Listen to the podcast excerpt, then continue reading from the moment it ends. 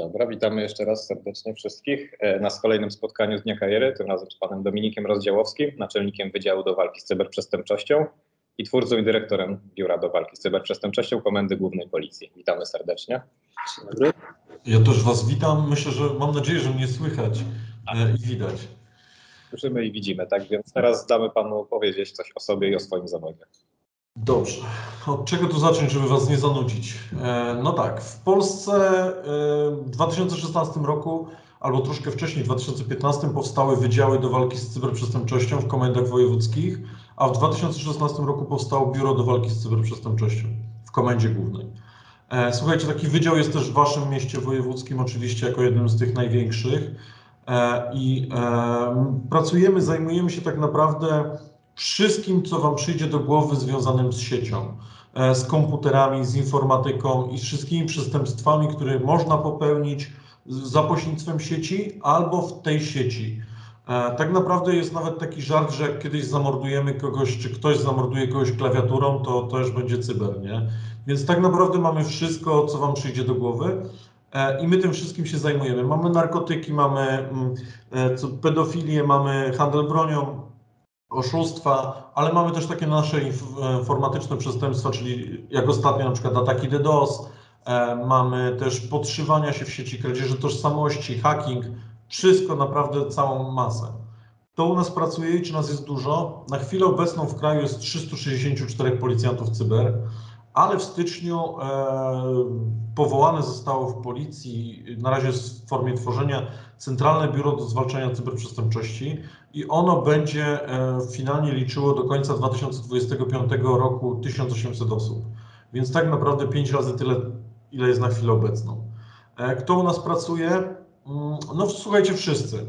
E, jeżeli przyjdzie wam e, do głowy jakikolwiek zawód, to mamy go pewnie. Mamy informatyków, no bo to jest jakby logiczne. Mamy każdy zawód związany z informatyką czy teleinformatyką, ale też mamy biologów, mamy chemików, mamy gości po politologii. Dlaczego? No bo tak naprawdę nie wszyscy muszą znać się na sieci. Każdy ma jakieś swoje wyspecjalizowane zadania. Słuchajcie, osoba, która pracuje na przykład nad rozpoznaniem darknetu, żeby było ciekawie, to nie musi być informatyk, bo zasada działania darknetu może poznać każdy, wystarczy wejść na Wikipedię. Jest ona prosta, nie jest to nic skomplikowanego, wiemy jak działa. Nikt tam nie potrzebna informatyka. On nie będzie tworzył stron, e, tam nie będzie tam robił profili, natomiast on przegląda i szuka tych ciekawostek dla nas ważnych. Więc tu ważne, żeby była to osoba, która umie fajnie, e, fajnie się po tej sieci poruszać, niekoniecznie musi znać całkowicie zasady działania. E, więc, e, więc tak to wygląda. Jak my jesteśmy zorganizowani, mamy takie trzy podstawowe rzeczy, jak e, wydziały takie operacyjne, czyli my zajmujemy się taką pracą przedprocesową. E, wszystko, co się wydarzy wcześniej. Mamy wydziały procesowe, czyli część policji, która zajmuje się takim prowadzeniem spraw, najbardziej żmudną częścią. I mamy coś, gdzie jest najwięcej informatyków, czyli forenzik, tak szeroko rozumiany. Forenzik to taka analiza sprzętu, od prostych pendrive'ów przez telefony, e, komputery czy całe szafy serwerowe. No i na te trzy główne rzeczy jesteśmy podzieleni, plus oczywiście jakaś tam logistyka, e, w której tak naprawdę informatyków to już praktycznie nie ma i są tam niepotrzebni.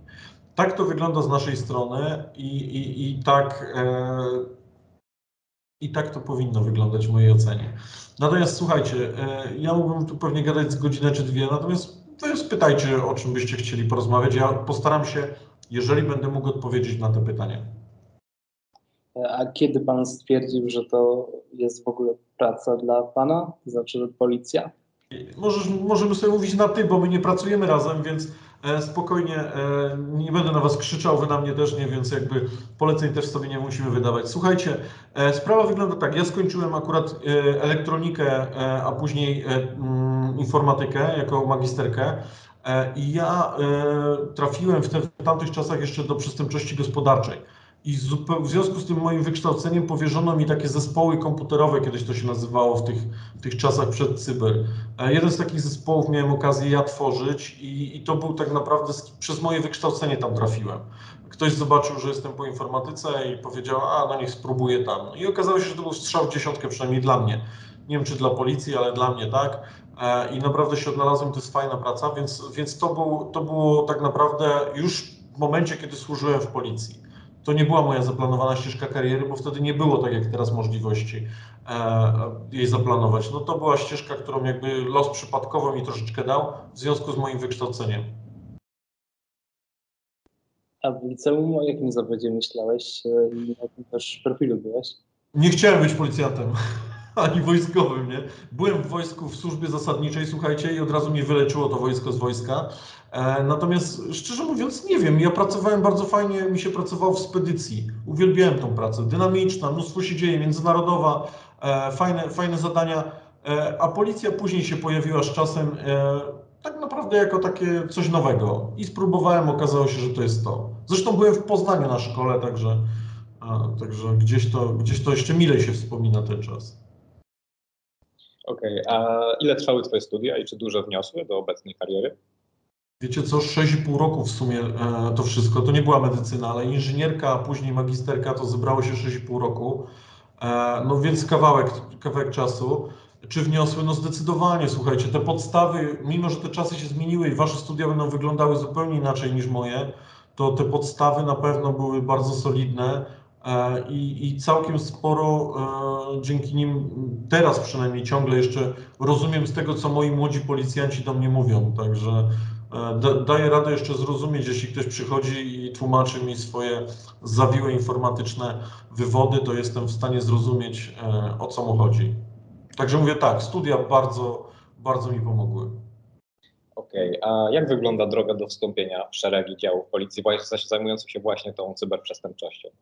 Słuchajcie, na chwilę obecną jeszcze dzisiaj, wiadomo, wam to dzisiaj nie grozi, musielibyście przejść normalną ścieżkę, taką ścieżkę jak każdy policjant, jak my przechodziliśmy, że tak naprawdę trafialiśmy na ulicę. Ale dla was już tak, ponieważ we wrześniu ma się to zupełnie zmienić, więc powiem wam, jak będzie wyglądało od września. Od września ten nabór cały do struktur cyber będzie bardzo uproszczony. Policjant taki, taka osoba aspirująca na stanowisko w cyber będzie trafiała już bezpośrednio do cyber. Jeżeli będziecie chcieli trafić już do cyber, nie będziecie tam trafiali na ulicę, żeby deptać bruk, tylko składacie papiery, przychodzicie testy psychologiczne, całą procedurę określoną, tam jest nie, szybka ścieżka kariery, że tak powiem, i zostaniecie przyjęci już konkretnie do cyber, tam gdzie będziecie wiedzieli, co będziecie robić i gdzie traficie. Więc ta ścieżka będzie zupełnie inna. Po czym po przyjęciu trafiacie na sześciomiesięczny kurs podstawowy do najbliższej szkoły policji i, i, i tam po sześciu miesiącach, sześć miesięcy stajecie się policjantem, wracacie do właściwej jednostki już służyć w cyber. A wspomniałeś o tych testach psychologicznych, na czym one polegają? Czy też są jakieś testy z wiedzy? Słuchajcie, to jest ogólnie Multi Select, polega na tym, że jest kilka połączonych ze sobą różnych testów psychologicznych.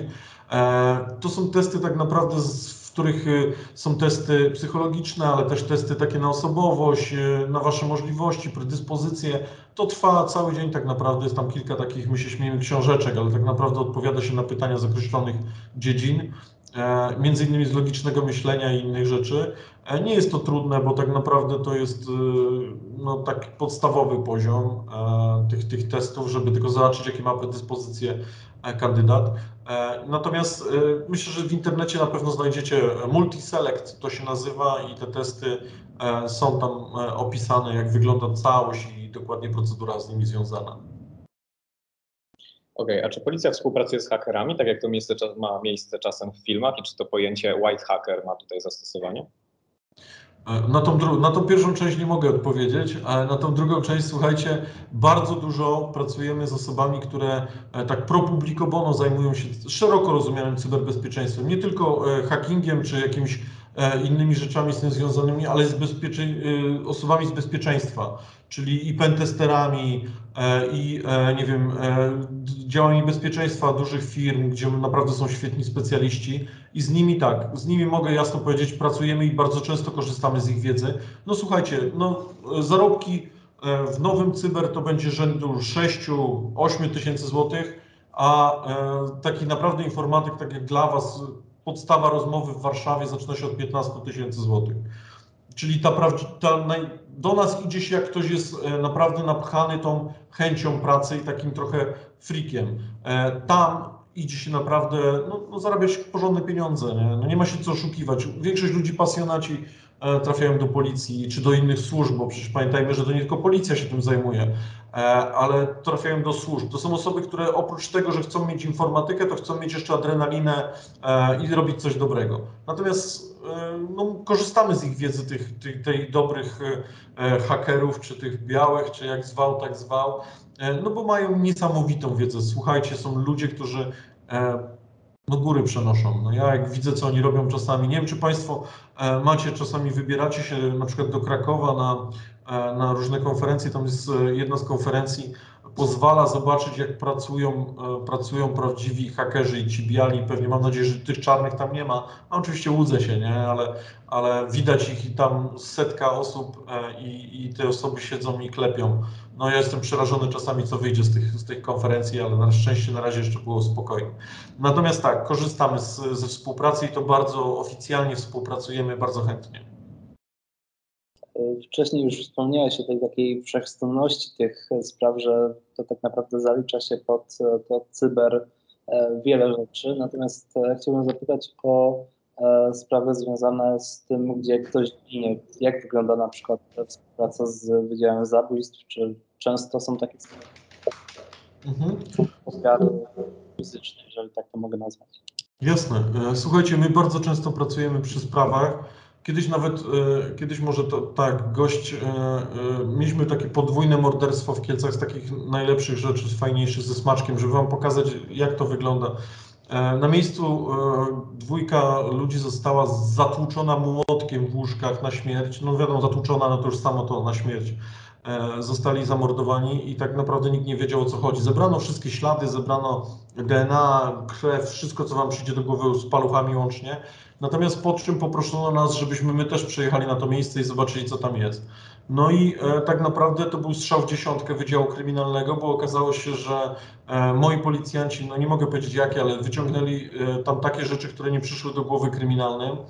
E, I e, słuchajcie, zanim mieliśmy jeszcze badania D N A, już wiedzieliśmy, kto ich, e, kto ich zamordował. Pracujemy bardzo często. Pomagamy im nie tylko technicznie, ale też wiedzą, słuchajcie, bo jeżeli mają, jeżeli mają zagwozdki, to my też przy tych sprawach musimy ich wspomóc taką rolą doradczą. A jak to wygląda? Ano, u nas jest wszystko bardzo proste na poziomie komend wojewódzkich czy powiatowych, miejskich. Po prostu wyjmuje się telefon, słuchaj Dominik, dzwoni naczelnik z powiatu, słuchaj Dominik, potrzebuje takiej takiej pomocy, mamy to i to. No i wsiada dwójka ludzi, którzy akurat na tej części się znają, Czy, czy więcej, jeśli trzeba, jadą i pomagają. To, jest, to, jest jak na, to akurat jest jak na filmach, jeśli chodzi o współpracę. E, Okej, okay. A czy jakieś zgłoszenie zapadło Tobie najbardziej w pamięć? Chyba że było to właśnie to z tymi młotkami, o którym właśnie wspomniałeś. Nie, te straszne, słuchajcie, nie zapadają w pamięć. Te straszne to człowiek stara się jakby tam nie pamiętać, natomiast słuchajcie, zawsze pamięta się te najzabawniejsze. Na przykład mieliśmy kiedyś żołnierza, prawdziwego żołnierza e, naszego tutaj polskiego, który przyszedł do nas i chciał zgłosić kradzież miecza za dwa i pół tysiąca złotych. No i zaczęliśmy rozmawiać z nim, stary, o co chodzi, dlaczego do cyber? A on grał w jakąś grę, umówił się z drugim gościem, że kupi od niego miecz, przelał mu pieniądze, tamten miał w grze wyrzucić ten miecz, a ten miał go podnieść, ale przy trzeci ukradł im ten miecz.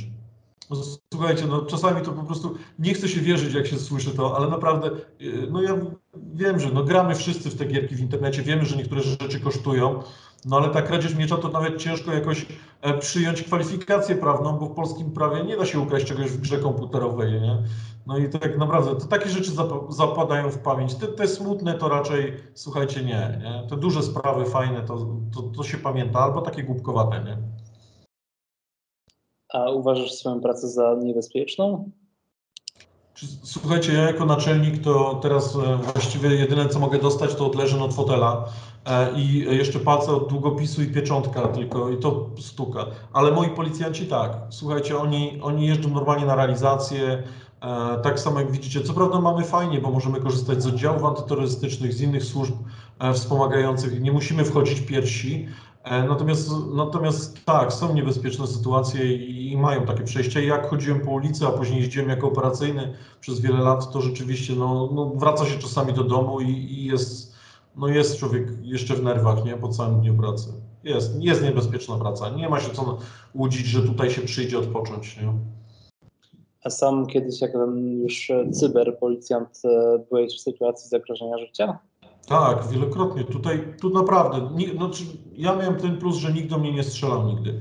Natomiast parę razy musiałem tą broń wyjmować i myślę, że tu chyba większość policjantów, która jest w Polsce, gdzieś musiała tą broń wyjąć albo inne środki przymusu bezpośredniego. A Biuro do Spraw Walki z Cyberprzestępczością zajmuje się też sprawi, sprawami takimi jak na przykład groźby w internecie i czy są to raczej poważniejsze sprawy? Jak już tam... Słuchajcie, jeśli chodzi o cyber, my staramy się ogólnie wziąć te sprawy takie poważniejsze e, albo wielowątkowe, bo e, tak naprawdę wydziały w komendach miejskich, powiatowych czasami sobie radzą z takimi sprawami, nie potrzebują nas. E, albo czasami wystarczy im taka pomoc techniczna tylko i, i, i nic więcej. Natomiast my tak, my staramy się wziąć te większe sprawy albo o jakimś gatunku takim poważniejszym. Jeszcze wracając do tego zagrożenia życia i e, tego typu rzeczy, to chciałbym zapytać o to, czy mimo wszystko, mimo właśnie tych pewnych trudności aktualnie odleżyn, to czy lubisz swoją pracę? Uwielbiam swoją pracę, słuchajcie. Praca daje mnóstwo satysfakcji.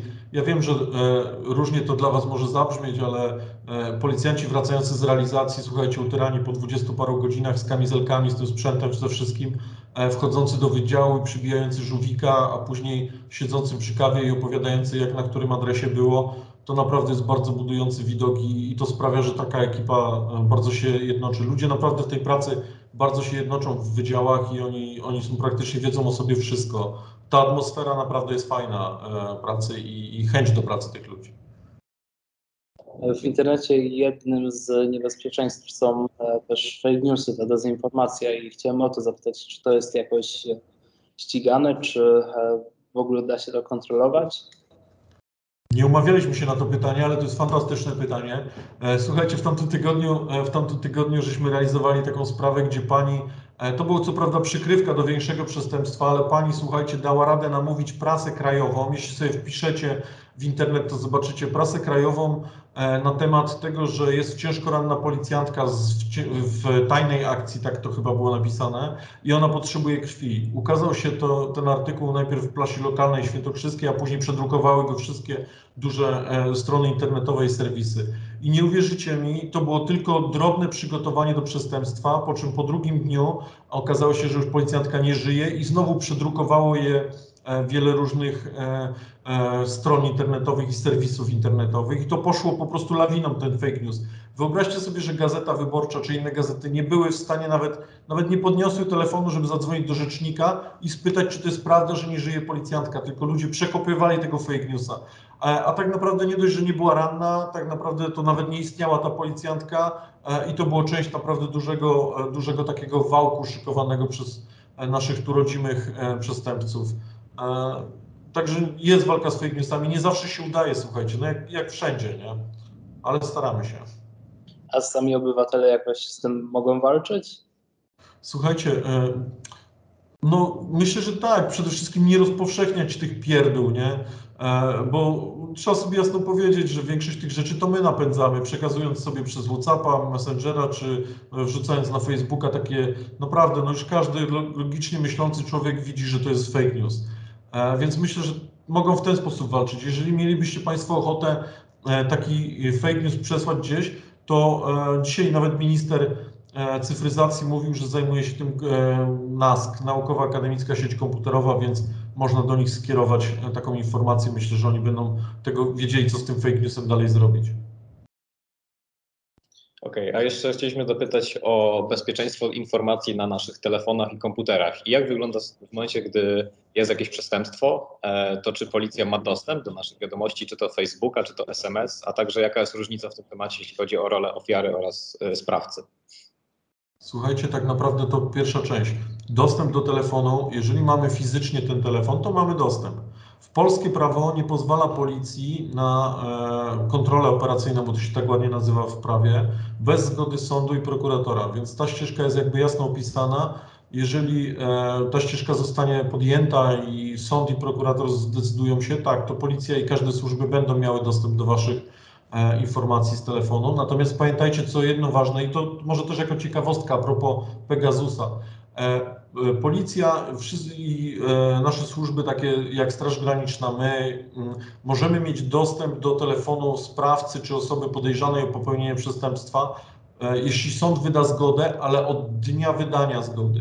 Dlatego było tyle też problemów z Pegasusem, słuchajcie, w Polsce, że nie można do tyłu kogoś inwigilować. W Polsce to sąd musi zdecydować, czy to jest w ogóle możliwe i dlatego tego dnia można rozpocząć tą całą procedurę. I słuchajcie, i tak to wygląda, ale jeszcze pytałeś o coś i tą drugą część, ja gdzieś mi to umknęło. Konkretnie chodziło o dostęp do tych wiadomości, jak to wygląda w przypadku ofiary, ale także sprawcy. Czy jest jakaś różnica? Słuchajcie, no przeważnie jeśli chodzi o dostęp do telefonu ofiary czy wiadomości ofiary, no to, to ona przychodzi z tymi wiadomościami i ona oddaje swój telefon, no bo ma jeden cel. Tutaj nikt ofierze nie może powiedzieć dawaj, nie? No można jej zabezpieczyć telefon procesowo i przebadać go, natomiast no to jakby w jej interesie jest, e, e, słuchajcie, danie jak największej liczby dowodów. Tym bardziej, że teraz badanie telefonu, słuchajcie, to trwa tyle czasu, ile ma pamięci, więc może jeden dzień ma go z powrotem, e, jeśli się postara e, policja. Natomiast jeżeli chodzi o sprawcy, no to są określone procedury e, procesowe, które trzeba wykonać, trzeba mu zabezpieczyć przede wszystkim to urządzenie, trzeba to urządzenie przebadać i, i na wszystko mamy procedury i kodeks postępowania karnego tam mówi o każdej rzeczy, jaki protokół, jaki kwit i jak to wygląda. A jeżeli chodzi o procedury, to e, czy zdarza się tak, że na przykład funkcjonariusze wykorzystują jakąś, jakąś swoją pracę do prywatnych kwestii, właśnie dochodzi do takich nadużyć? Czy? Słuchajcie, ja nie słyszałem już bardzo dawno, chyba że jakieś tam, nie wiem, są przypadki, ale ja nie słyszałem bardzo dawno, z tego względu, że tak, e, może z, z takich prostych rzeczy cyber niech będzie. Jeżeli chciałbym wziąć billing któregoś z Was, e, z Waszych telefonów, e, to ja muszę wypełnić pięć czy sześć dokumentów, które przegląda następnie sześć osób, które na koniec roku przedkładane są do Sądu Okręgowego w Kielcach i on weryfikuje w ogóle sens i zasadność tego. Więc no jest to bardzo niebezpieczne dla takiego gamonia, któremu się wyda, że będzie sobie, nie wiem, dziewczynę czy tam chłopaka inwigilował, jak tam chce. No w mojej ocenie jest to przestępca i nie powinien w ogóle pracować w policji, jeśli ktoś bezprawnie tak robi. Natomiast druga sprawa to bardzo mocne są procedury, jeśli chodzi o nasze systemy informatyczne. Wszystkie rzeczy są logowane, zapisywane, zapisywane są imienne dostępy.